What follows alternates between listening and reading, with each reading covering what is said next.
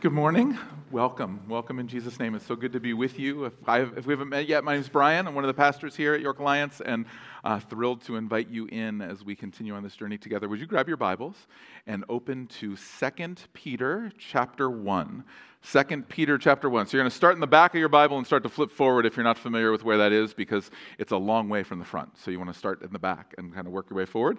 Uh, we're just going to be at the beginning of Peter's letter. We're beginning today a four week series, just a short series that will kind of kick us into the fall.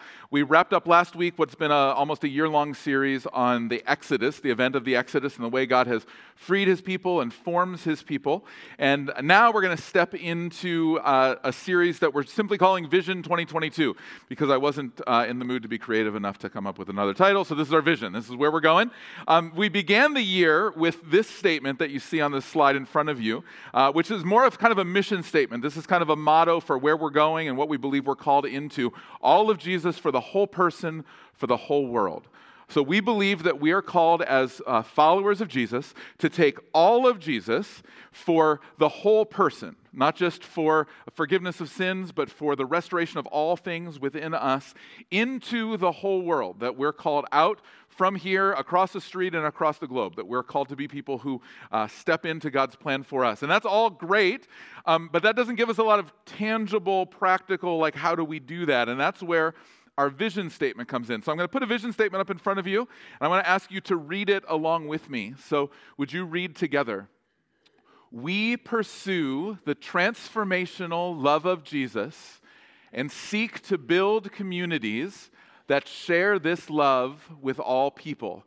You'll notice that doesn't roll off your tongue quite as easily as that first one does, right? All of Jesus for the whole person, for the whole world. Uh, it's easy to remember, kind of easy to grab hold of.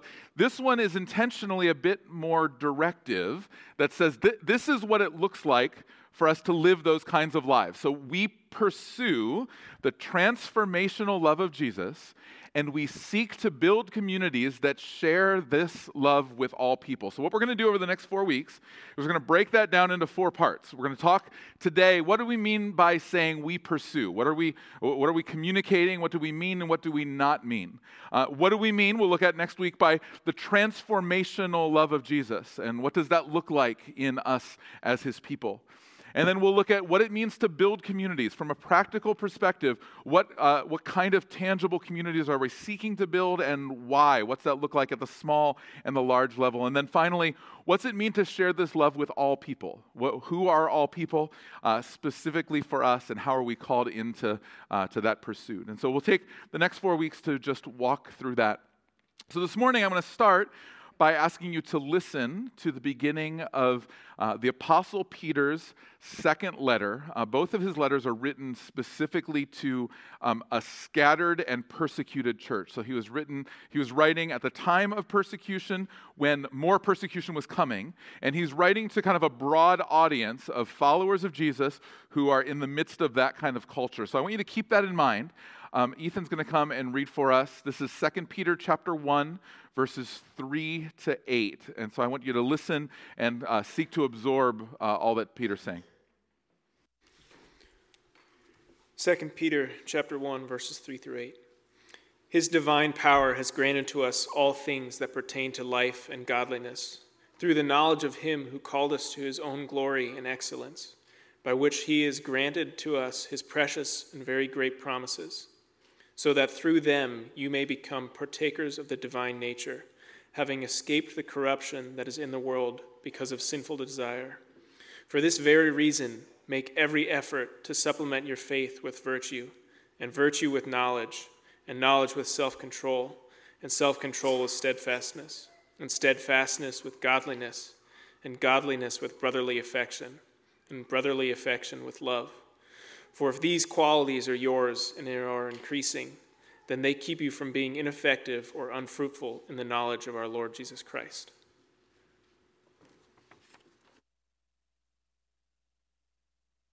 Amen. Thank you, Ethan. Just going to ask you to sit in that word for a second. And so, would you just kind of settle your hearts, maybe close your eyes, and think through that uh, message that was just read to us?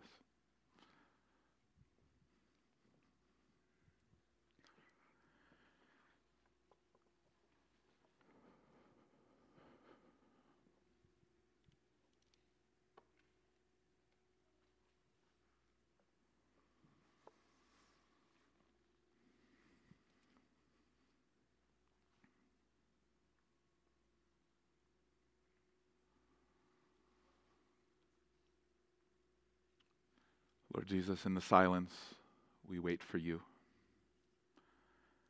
For some of us, it may be the first time today or the first time this week, even, that we've experienced silence. We can quiet our heart. And so, Jesus, would you just help us to be present, fully present to your spirit and your word for us? Would you help us to have open hearts and minds and lives? Would you guard and guide my words that they would come from you alone? That the words that come from my flesh and my strength and my intellect would fall to the ground and be forgotten. But the words that come from your spirit and the words that are intended for us, they would penetrate our hearts.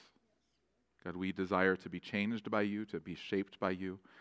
And so, would you uh, correct in us all that needs to be corrected? Would you train in us the life of Christ that you've invited us into? And would you, by your Spirit, lead us forward? So, God, um, we submit ourselves to you. I submit myself to you. And take all that we have for your glory and for your purposes. Speak, Lord, your servants are listening. In Jesus' name, amen. Amen. I want to ask you a question that is going to require participation. So I uh, want you to either actively raise your hand or actively choose not to raise your hand based on the question that I'm asking. So that's, um, I, am giving you a warning because some of you are assuming that I'm going to talk now and you're just going to sit there. So I want to give you the warning that I am intending for you to engage. So uh, here, here's the question uh, How many of you would say, as you look back at the last seven days, so last Sunday to this Sunday, as you look back, you would say you have overwhelmingly experienced the abundant life that Jesus promised in the last seven days. You put your hand up if you would say, I've, I've, experienced that. All right, so for those of you who are only listening online, that was maybe, I counted quick, but maybe that was like seven or eight out of the total. So that's not a great percentage, but that's okay. For those of you who did experience it, beautiful. Uh, that is the invitation that we have.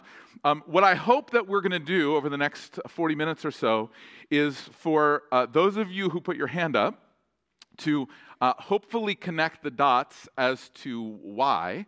And for the vast majority of us who couldn't put our hands up, um, hopefully uh, create a pathway that says that kind of life is indeed possible.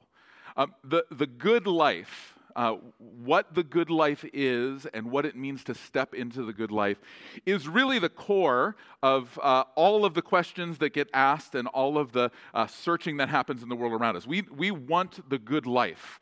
Uh, it, you may not phrase it that way, but um, you may remember before I was called into ministry, I had a marketing background. Uh, all marketing people are tasked with creating a desire in you for the good life. So, um, whether it is a product that you need to have, or whether it's a position that you need to occupy, whether it's the way that we define things like uh, freedom or the way that we define uh, independence, those are uh, the key words that create, they tie back to the good life, or whether it's as simple as knowing deep in your heart that you need the iPhone 14. Like you, you know that, um, that there's a difference between the 13 and the 14. Nobody yet has been able to explain what the difference is, but there's a difference, and you know that like I need the 14. That that thing that's in you, that's the desire for the good life.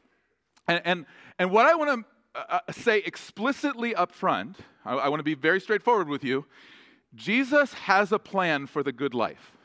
He, he has laid that out for you, and that plan, the plan of Jesus, competes with the messaging of the world around us.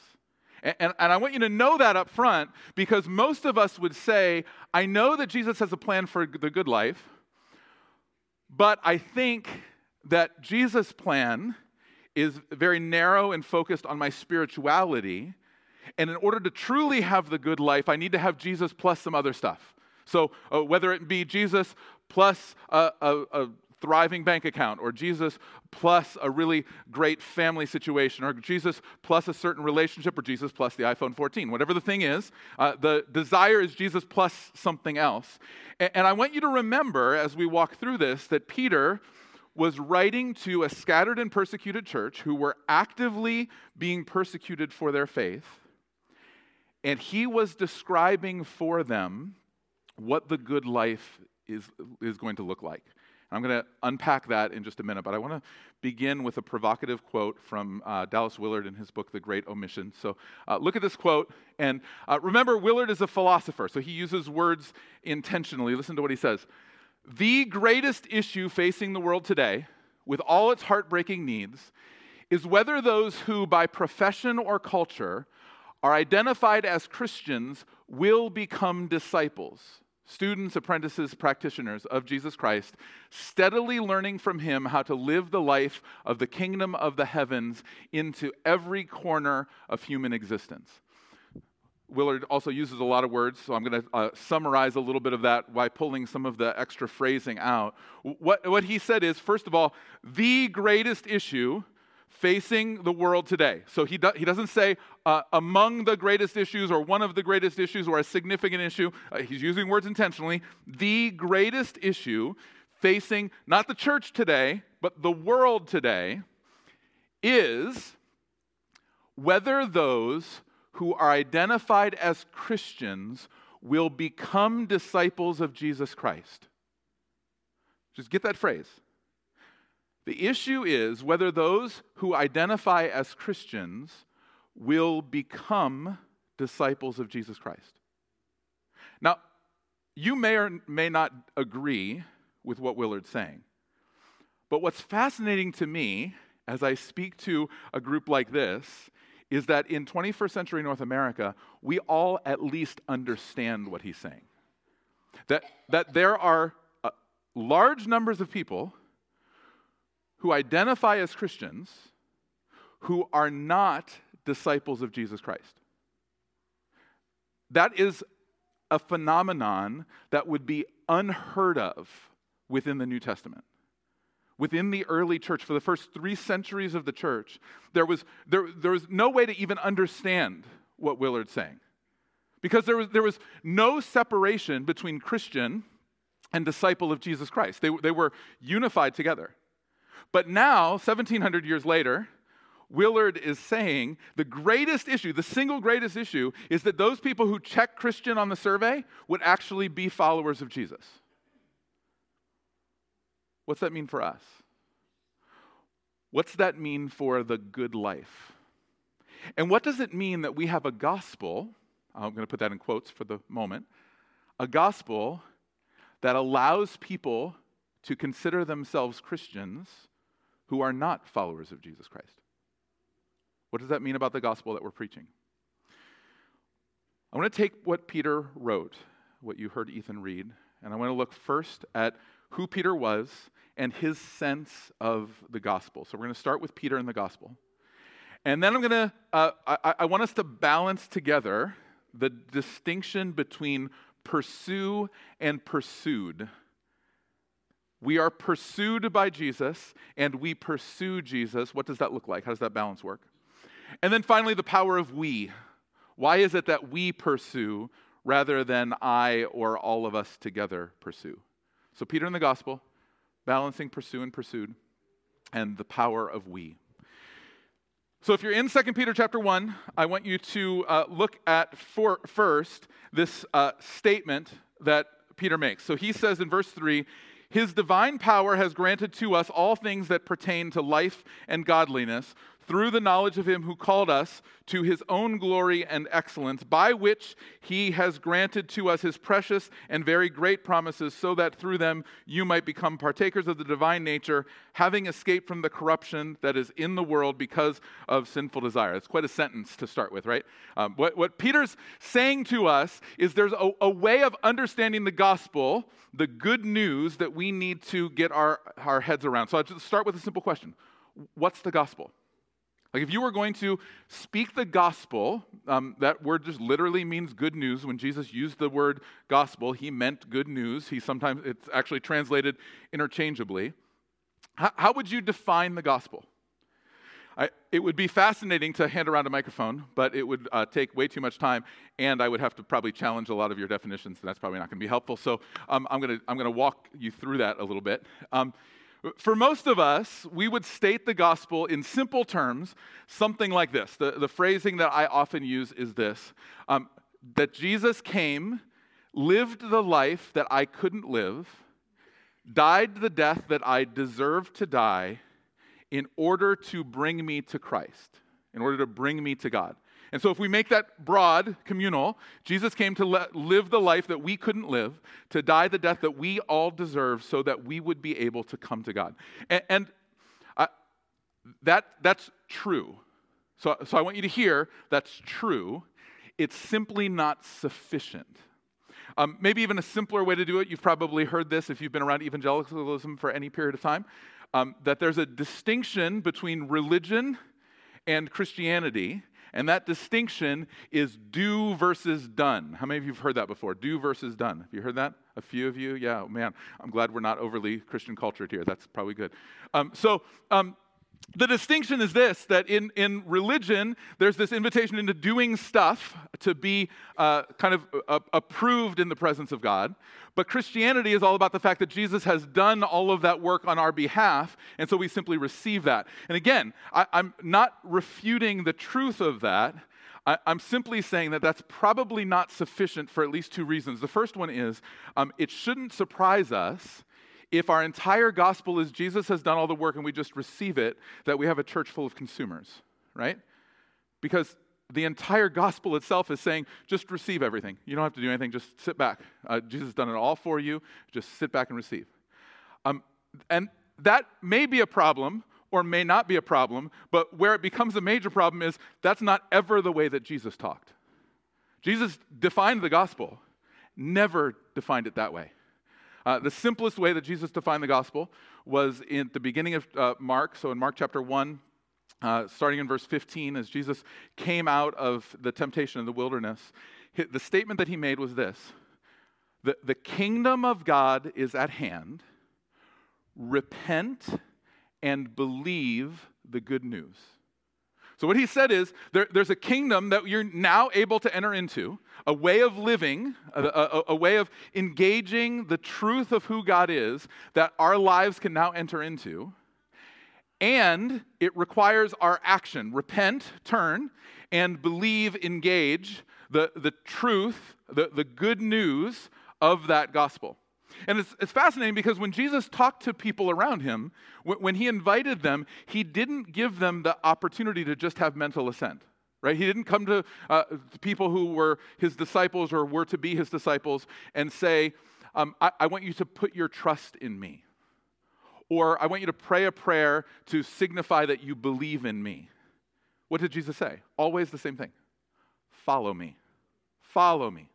Come and bring your life under my life and model your life after my life. That's what Peter, the author of the letter that we're reading, that's what he heard from Jesus. Come, follow me. Uh, John chapter 6, you don't need to turn there, is a fascinating back and forth. We don't have time to look at all the details of it. But um, Jesus is surrounded by big crowds. Uh, some estimate thousands of people who have uh, come to be around Jesus, and he's teaching them, and he teaches them in such a way that he's uh, trying to uh, kind of create some tension. Um, and you know he's trying to create some tension because the way he phrases the end of his teaching sounded like this If anybody wants to be my disciple, they need to eat my flesh and drink my blood. And everybody was like, ew, right? Like, um, and, and people just started to like peel off. Like people just leaving in droves, dozens over here and hundred over here. Like everybody, everybody's kind of disappearing because gross, right? And, and he's left with the, the core disciples, the 12 disciples and maybe a few stragglers. And he says to them, Are you guys leaving too? And Peter's response, the same Peter who wrote this letter, Peter's response, you probably know, is, Lord, where else would we go? You alone have the words of life. Now, that's fascinating for two reasons. One is he didn't say, Oh, no, Jesus, we'd never leave. What he basically said is, We'd like to, but there's no better options.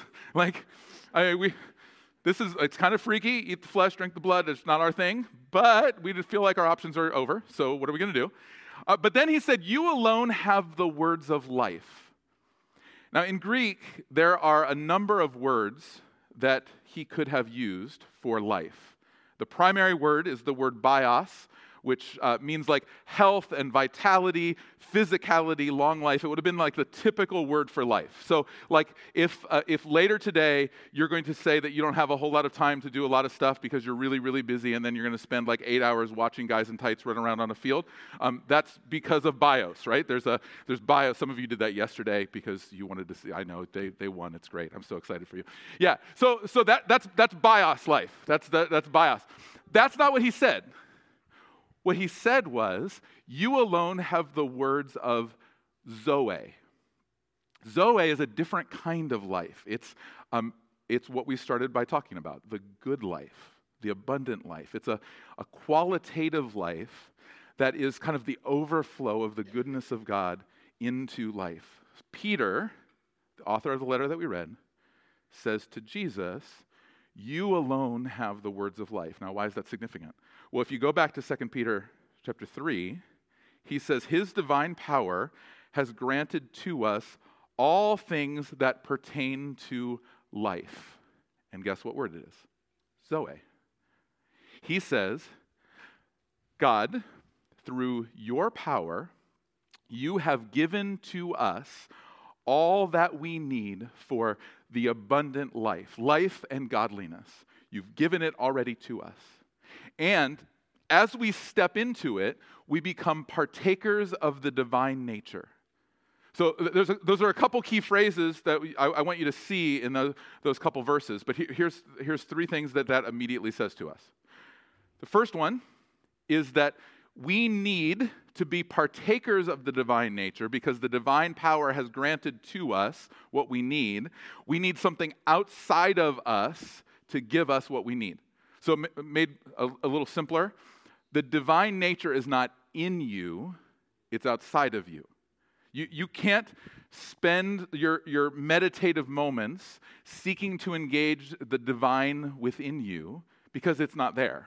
The divine is outside of you. So maybe the summary statement is despite what you might think, you're not awesome. Okay? So, um, so, and some of us, some of us need to be reminded of that because you kind of start to think that you're awesome, and you're not awesome. That's what that's what he's saying to you. Like you're, you're the divine nature is outside of you. All the goodness that you have, all of the stuff that overflows out of you, all of the awesomeness that's in you, it's awesome because Jesus is awesome, not because you're awesome. Okay, so keep that in mind. First thing, you're not awesome. But the second thing it says is that um, you have that from the very beginning. So everything that you need for life and godliness is yours at the very beginning, which means it's not the future version of you or the, the person that you'd like to be that God is blessing with his goodness. It's the person that you are in the midst of your brokenness. So, so we might summarize that as saying um, it, it's not only that you're not awesome, um, you don't need to be awesome either. Okay? So, so in the midst of our brokenness, wherever we are, it's not that we should stay there. But our, our move forward towards Jesus is not what gains us what we need for life and godliness. We're already given what we need for life and godliness from the very beginning. In the midst of our brokenness, as we, uh, as we bow the knee to Jesus and we seek to follow after him, everything that we need for life and godliness is given to us immediately. So, first thing, you're not awesome. Second thing, you don't need to be awesome because God is awesome. Third thing, the gospel is not simply atonement for sin. Now, it is atonement for sin, don't get me wrong, but that's not the emphasis that Peter is going to make, and it's not the primary emphasis that the majority of the New Testament is going to make. Our, our sin is indeed atoned for, but the message that Peter is speaking is that the gospel is giving you something that allows you to enter into the fullness of life now. When, when Jesus said the kingdom of God is at hand, he didn't mean the kingdom of God is way over there and when you die, you'll get there. He meant the kingdom of God is here among us. And all of his teaching pointed to the, the very present reality of the kingdom of God. And so when Peter, who listened to all of that teaching, says to a scattered and persecuted church that, that all that you need for life and godliness has already been given to you by the divine nature that's already been, uh, uh, it's already been given to you, and you're now partakers of that divine nature. what he's saying is that when we enter into the life of Christ, we enter into the life of Christ in the here and now in a way that the gospel, the good news, is about the fullness of life now. So that more and more of us, more weeks than not, would be able to say, Yes, in an overwhelming way, I experienced the fullness of life last week. Like, I, I, I lived the good life. I am in the process of living the good life. Now, remember, before we go any further, Peter's writing to a scattered and persecuted church. He's writing to people who are going to be imprisoned for what they believe, people who are being persecuted for what they believe. And so the definition of what's good needs to be defined in that context. It doesn't mean the, the um, um, prosperous life, it doesn't mean the comfortable life, but Peter does mean that you and I can enter into the good life regardless of our circumstances. The question is how? Well, he's going to say it really clearly. So if you uh, look at verse 5, he says this For this very reason, make every effort. Say it again. Make every effort to supplement your faith with virtue, your virtue with knowledge, knowledge with self control, self control with steadfastness, steadfastness with godliness, godliness with brotherly affection, and brotherly affection with love. I don't mean to run over those fast because they're not significant. They could each be their own sermon. What I want you to see is that Peter is saying the, the pathway in to, uh, to the life that you've been invited into, that's already been granted to you because you've been given all that you need for life and godliness, the pathway in is our effort. We have to pursue. Now, some of you are immediately thinking, oh, but I know some scriptures that are going to like really push on that. So rather than you emailing me this week, let me respond to the, the email that you were about to send to me. So uh, some of you who came from certain backgrounds, you're immediately reciting in your head Ephesians chapter 2. Ephesians chapter 2, if you don't know what it says, says that by grace you've been saved through faith, and this faith is a gift of God so that no one can boast. So what, what Paul says in Ephesians 2 is that everything we have is grace and even the faith to enter into that grace is given as a gift so that you have nothing to do with it. So you have been pursued by God. And Peter said the way into the fullness of life is to make every effort. So are they fighting with each other or what's going on here? What's happening? And so here's what I want you to get there's a balance here that grace is given to us as a gift because we are pursued. So the God of the universe is pursuing us. If you're a follower of Jesus, he has pursued you. You didn't make that decision on your own. Uh, you made that decision at best in conjunction with the overwhelming grace of Jesus inviting you in. And as that grace begins to take root in your life, you and I are called to now pursue him based on the grace that we've been given. Our growth is our pursuit combined with his spirit. So the next email you're going to send me is uh, Galatians chapter 3. And so in Galatians chapter 3, it says that if you were saved by grace, don't you think you should also be sanctified through grace? And that's absolutely true. Uh, what's happening is that as we pursue, Jesus continues to pursue us, and the Holy Spirit does purifying work in us as we position ourselves along with him. And I admit to you that is a mystery. Both of those things have to be held together. Here's what I want you to see Peter said, We need to step into this. Uh, Dallas Willard, again in the Great Omission, uh, said it this way Grace is not opposed to effort, it's opposed to earning. Earning is an attitude, effort is an action. Grace, you know, does not just have to do with the forgiveness of sins alone. What Willard's saying is that grace doesn't get in the way of us trying. Grace gets in the way of us trying in a way that would qualify us for something that only God can give to us. So our, our effort is action, and we're called to action. Earning is attitude that says, if I do this, God will love me more. And that's, that's not true. You are already at the very beginning, if you've, been a, if you've been a follower of Jesus for a minute, you have already been given all that you need for life and godliness. It's already yours, not because you qualified for it, but because the grace of God has been given to you. But grace is not opposed to your effort. Having been given that gift, now we need to step into that gift. One more Willard quote that I'm done for today, I promise. Uh, this is from Renovation of the Heart. He says this People who do not intend to be inwardly transformed will not be. God is not going to pick us up by the seat of our pants, as it were, and throw us into transformed kingdom living. The problem of spiritual transformation is that it is not intended. People do not see it and its value and decide to carry through with it. They do not decide to do the things that Jesus did and said. So there's action required. What Willard's saying is the, the movement towards Christ likeness is, uh, must be intended. So uh, if I stood up in front of you and I said, uh, I am starting today intending never to sin again. You'd probably look at me and like, are you planning to die this afternoon, or what's your plan, right?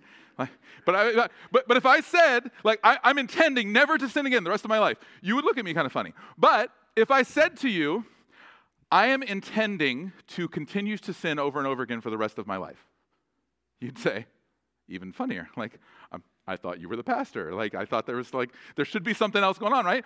But we need to understand there is no other alternative. You either intend not to sin or you intend to sin. Or said another way, you intend to be formed into the image of Christ or you do not intend to be formed into the image of Christ. Either way, you are being formed spiritually. You're either being formed with your intentionality or with your unintentionality by the world around you. So, the way that we talk about it are through two different models of spiritual formation. One is unintentional, and the other one's intentional. So, the first model that's on the screen, uh, you've probably seen this before if you've been around for a while. This is unintentional spiritual formation. And what I, what I want you to hear is that this is happening to you whether you want it to or not. So, there's no option of I'm not being formed spiritually. You are being formed spiritually. As we walk through this, you'll see how that works. So, unintentional spiritual formation. I'm not intending, I'm not making every effort, I'm not intending to be formed by Jesus. Instead, there, there's a world around me that's telling me stories. So, uh, and when we say stories we believe, what we're talking about are messages that either implicitly or explicitly are being given through the culture. Things like the American dream and the good life the, the way that we achieve success or prosperity, the way that our, uh, what a good family looks like, and what a, a, a good, responsible person looks like. The, the messages that we hear that can be really, really broad like that, uh, all the way down to the stories that we hear about like certain relationships or certain ways of being. Uh, things like, are people inherently good or are people inherently bad? Those are all stories that we hear. And the culture, uh, in a broad, kind of faceless way, has an opinion on all of those things. And as we kind of just live in the culture, we start to absorb some of those stories. And then we have relationships with other people who come from other perspectives than ours. And the way that we kind of hone and understand those stories happens through relationship. So you have friendships and connections with other people, and you begin to kind of talk about stuff, talk about life. And what happens as you talk about life is you're starting to hone those stories that you believe, whether through, um, uh, th- whether through media or whether through uh, the messages of the culture, or whether through just your, the way your parents raised you, or whatever the stuff is, you, you start to hone and, and clarify those messages. And then on top of those things, you have habits that, that form you. They start to be shaping to you. And so sociologists talk about both thick and thin habits. So thin habits are things that are um, they're, they're relatively minor, but they become part of your routine. So things like brushing your teeth is a thin habit. It doesn't make a, a significant impact on your formation. It does make a significant impact on the people around you, so you should definitely do it. But it's a thin habit from that perspective. Um, there are also thick habits, th- habits that uh, make a much greater impact. So things like um, eating a meal together as a family every day, or, um, uh, or watching three hours of Netflix before you pass out in bed, or um, scrolling through Instagram first thing in the morning for the first hour of your day, or whatever. Those are thick habits that create significant things in us. Uh, whether little or big, every habit is formational in some way. It's forming us. And so when you take the stories and the relationships and the habits all together and you mix that into whatever environment you live in. So for the vast majority of us, that's two environments at the same time. That's uh, the greater York area, wherever you live, and the internet world that you live in that is also uh, global at the same time. And, and we live in both of those things. So, certain aspects of our local environment shape you. We, had a meeting with young leaders yesterday, and we were talking about the fact that um, in York County, it, it's difficult to step into leadership, to, uh, to pursue leadership, because the general cultural feel is don't stick out. Like that's just kind of generally the way, it, and it's not, it's not bad, it's not malicious, it's just like that's the way it is here. That's not the way it is everywhere. There's lots of places in the world that are not like that. But here, in this culture, it's like that. So those are some of the cultural things that can happen. But there's also uh, the internet culture. So uh, I, I'm not suggesting you try this experiment, but if you spend an hour on Twitter, just scrolling through Twitter, what you're going to find when you get off of Twitter is almost imperceptible, but I promise you it will be there. You will be a little bit edgier. You'll be a little bit more judgmental. You'll be a little bit more quick to assume that people are out to get you and you'll have this kind of general sense of unease. And, it will happen every single time you get on Twitter. And I'm, I'm not suggesting that you drop Twitter. I'm certainly not suggesting you spend an hour on Twitter. I'm just suggesting you be aware of the fact that all of those things, those environments, shape us. And that happens over time through experiences. That happens whether you intend for it to happen or not. Whether you want it to happen or not, it's happening to you. What Peter says is make every effort to be formed into the image of Christ. So if you replace that with intentional spiritual formation, it looks like this next diagram. So we've replaced stories that we believe with teaching good, clear teaching from the scriptures that ground us in what's true. Now, you may say, for some of you, like the jump of the Bible is what's true is a big jump for you. That's why we're going to spend like eight weeks this fall digging into wh- what are the scriptures, where do they come from, why is it significant, why is it a solid foundation? Because if teaching is going to be a significant aspect of the way that we grow, we need to be confident in our teaching. So we're going to spend some time into that. But teaching, grounded in the scriptures, a community of people who are also following after Jesus and are helping us hone the message of the scriptures to apply them to our lives and our situations so we understand what the scriptures mean. And then practice instead of habits, so uh, specific practices that place us in the presence of Jesus. So those practices could be anything from regular Bible reading to prayer to uh, celebration to Sabbath, all of the different ways that we talk about practice all of them form together to put us back into the presence of Jesus to be about that process of making every effort. And all of those things, post Acts 2 and Pentecost, are caught on fire by the power of the Holy Spirit, and the Holy Spirit becomes the environment in which change happens. And, and, and there's a, a combination of both. That's the pursue and pursued part of it, where we're making effort to position ourselves, we're making every effort and the Holy Spirit is meeting us in those efforts to change us and to transform us. We'll talk more about that, that next week. So, those two areas, um, uh, uh, the areas of intentional spiritual formation and unintentional spiritual formation, are literally the only two options, which is why I would need to stand in front of you and say, I don't intend to sin anymore. The fact that I probably won't make it through the rest of the day doesn't negate the intention. Does that make sense? So you're still going to intend not to sin. And tomorrow I'm going to intend not to sin again. Because the only alternative is to intend to sin. And so rather than pursue uh, being formed by the culture, I'm going to pursue being formed by Christ. Now, here's where the magic comes in the power of we. We don't say in our vision statement, I pursue the transformational love of Jesus we don't say we'll be a group of people who will individually pursue the, the transforming love of Jesus. What we say is we pursue the transformational love of Jesus. Wh- why do we do that? Because for me, I'm just going to be honest with you, my natural default with both uh, with really all three of the aspects that, I, uh, that are part of that intentional spiritual formation model, teaching and community and practice, is to isolate them from one another. So I engage teaching, and then I'm done engaging teaching, and then I engage practice, and I'm done engaging that practice, and then I engage community. But here's the problem teaching and practice are both very individual for me, And then I engage community that may or may not have any bleed over into teaching and, and practice. That's not the way that it's intended. Our spiritual formation is intended to be immersed in community so that our teaching is being honed and our practice is being discussed and we're engaging it all with people who we're committed to. Why is that magical? We'll see. Here, here's the beauty of it you commit to community for a couple weeks in a row, a couple months in a row, and this beautiful thing is going to emerge. It's called annoying people. They're going to emerge. Um, and, and um, it's going to be really frustrating. And, and people are going to grade on you and you're going to be committed to people, and you're going to immediately think, I committed to the wrong people because these people are awful. Like, I should not be dealing with these people. And uh, by the way, they're going to be thinking the same thing about you, so let's just be honest, right? Like, it's, uh, it's, it's all across the board. And, and, see, what happens is as we commit to one another, uh, we, we make that difficult step of committing, and, and the frustration of the friction between our sinful natures starts to shape us, starts to be a part of the way that we get polished and the way that we get shaped.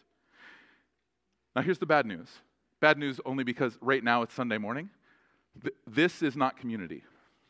This is something. It's a, great a- it's a great avenue for teaching and for modeling some practice, actually. So there's some practice stuff that can be a good part of this. Uh, this itself, actually, the gathering of the saints is a practice. So that, that's, that's all good, but it's not community. Community is an intentional step into a group of people who you're committing your life to and they're committing their lives to you. People who will know if you're not there. People who will know if you're starting to disconnect. And that intentional connection, that intentional commitment, will be incredibly frustrating, but it is the crucible in which change starts to happen. As we commit to one another, whether it's a, very formalized way through a community group or discipleship partners or both, or whether it's an informal way of, of connecting uh, with some people at your stage of life and you're, you're connecting on a regular basis. But with intentionality, we're committed to one another and we're pursuing one another. That's, that's why for us, community groups are the best way to do that because it intentionalizes the process of saying, these are the people you're committed to. These are the people you're walking with. These are the people who are going to annoy you, right? Like you know up front. Um, and by the way, if you're saying, my community group's wonderful, nobody there annoys me, you're the annoying one. So, sorry. Uh, somebody had to tell you it was my job for today to let you know that. So sorry. Uh, but that, that's what happens. That's just human nature. As we commit over a period of time, shaping starts to happen. There's a great book on community written by a guy named Joseph Hellerman. Uh, it's called When the Church Was a Family. If you could read one book on community, this would be the one book I would say to read on community. This is a long quote. I've used it before, but I, I want you to see it because I think it's super helpful as we engage this. Uh, Hellerman says this People who remain connected with their brothers and sisters in the local church almost invariably grow in self understanding and they mature in their ability to relate in healthy ways to God and to their fellow human beings. This is especially the case for those courageous Christians who stick it out through the often messy process of interpersonal discord and conflict resolution. Long term interpersonal relationships are the crucible of genuine progress in the Christian life. When we commit to one another, when it's uncomfortable, and frustrating, and it would be much easier to leave, that's when we grow. I can tell you personally, there are four or five guys that are, are at a level of spiritual maturity that I can only dream of getting to. And every single one of them, without exception, has had to stay in a local body through difficulty, have had to work through conflict, and had to really wrestle in order to have Christ formed up in them. Some of you are those kind of people. The power of we is that God does something in a community that is not done individually. So if you are individually making every effort, that's great, but it's not sufficient. It, it doesn't come across in 2 Peter 1 because of the English language, but every time Peter is using the term you or your, he is using it in second person plural. The problem that we have is second person singular and second person plural are the same word in, uh, in English. But he's always saying, all of you. In fact, you see it if you go down to verse 10. he says, Therefore, brothers, be all the more diligent to confirm your calling and election. If you practice these qualities, you will never fall.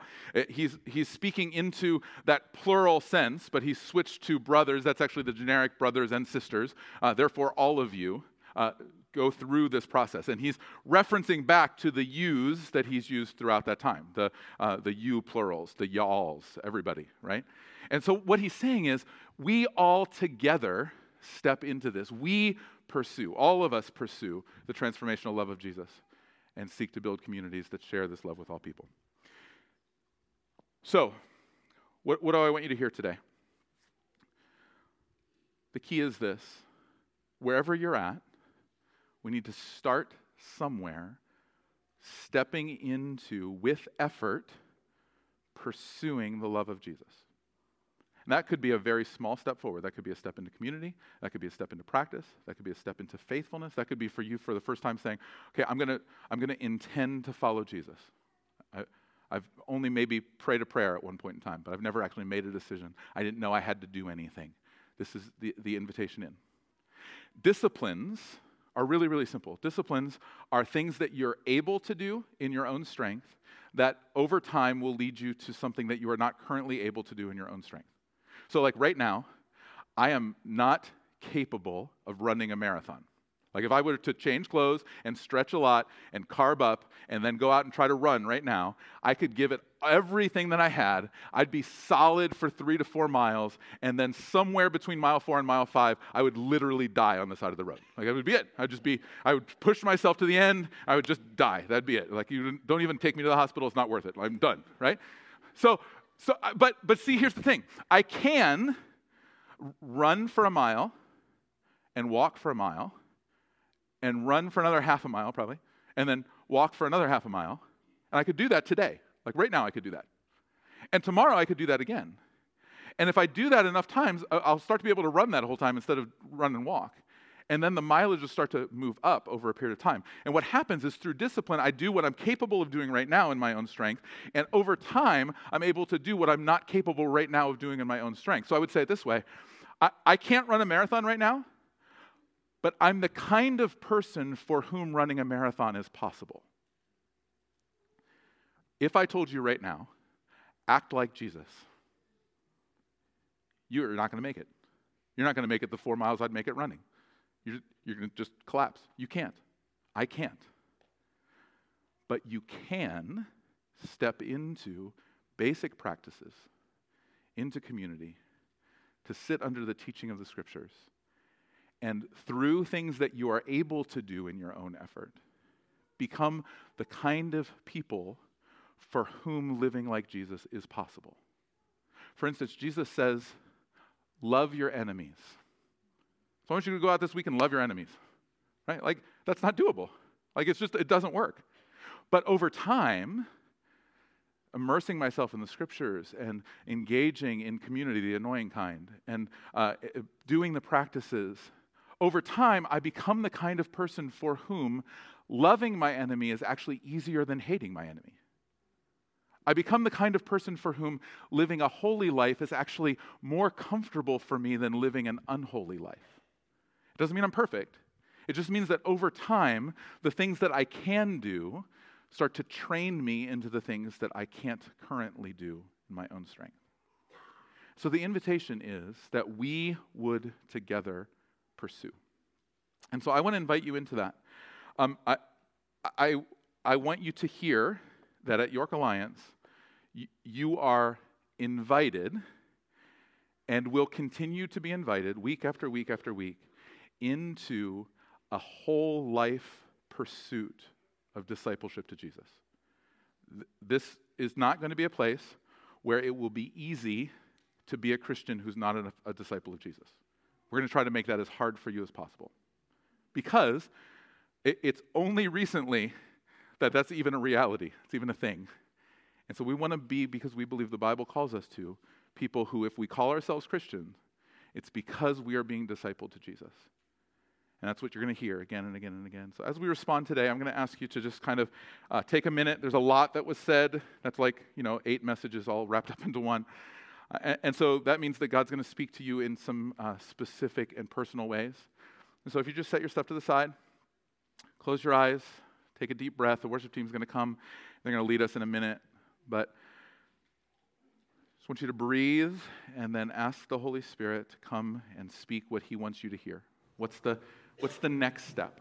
What are, what's the next thing for you? So, Holy Spirit, would you just come help us to hear from you?